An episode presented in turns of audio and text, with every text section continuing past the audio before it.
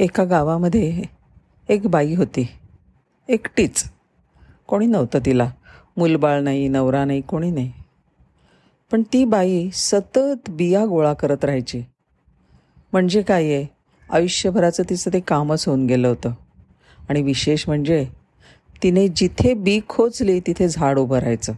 तिच्या हाताला यश होतं ते. तिने पेरलेल्या बियांमधनं किती झाडं उगवून आली. याची मोजदातसुद्धा करता येणार नाही. अगणित झाडं. गावामध्ये उगवून आलेल्या एकूण एक झाडांवर तिची खरं तर मालकी होती. पण तशी तिने कुठच्याच झाडावर कधी मालकी नाही सांगितली. या बियावाल्या बाईला मुलबाळ नाही काही झालं. पण त्याचं तिला कधी काही वाटलं नाही.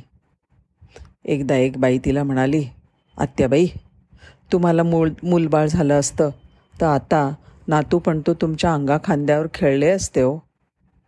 तिचं उत्तर आलं नाही झालं तेच बरं झालं. नाहीतर ही झाडाकोडाची पोरं कुणी सांभाळली असती? त्या बाई म्हणल्या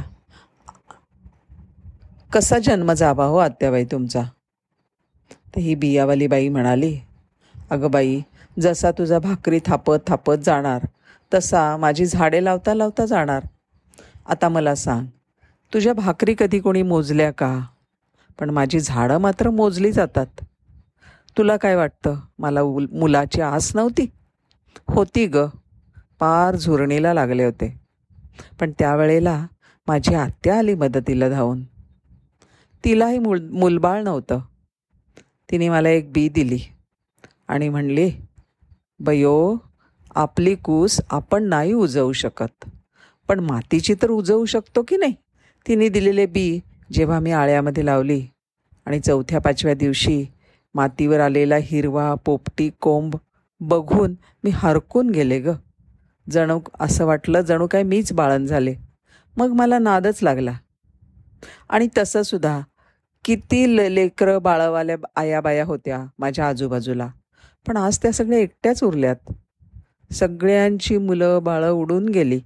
घरटी दोघंच जणं उरलेत आणि कधी एक एकटंच. म्हातारा म्हातारी किंवा एकटी म्हातारी. मी तरी माझ्या झाडांसोबत राहते अगं बाई माझ्या ह्या लेकरावाळांना पाय नाहीत हे एका अर्थी बरंच झालं.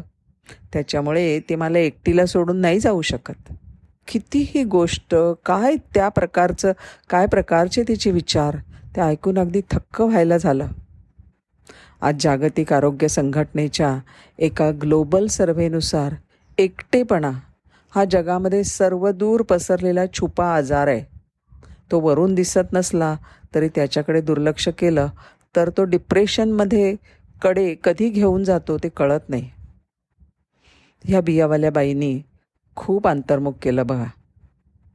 माझ्या ओळखीचे एक काका आहेत रिटायर्ड झालेत. फाईव्ह बी एच केचा भला मोठा सुसज्ज फ्लॅट आहे.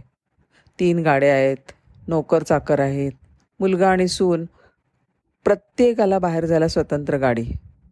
पण प्रत्येकजण घरामधले बिझी त्यांना एकटेपणाने एवढं घेरून टाकलं आहे माझ्या मैत्रिणीची आई स्वतःचा बंगला.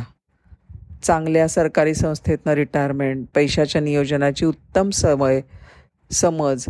दोन्ही मुलं सुस्थितीत आणि परदेशात.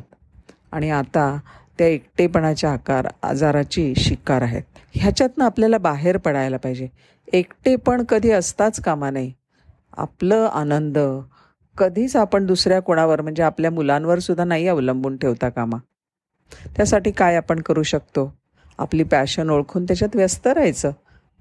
मस्तपैकी खुशीत कधी चित्रकला गायन समाजसेवा गोष्टी सांगणं बागकाम सुतारकाम काय म्हण म्हणू म्हणू तेवढी आपल्याकडे आवडीच्या गोष्टी असतात.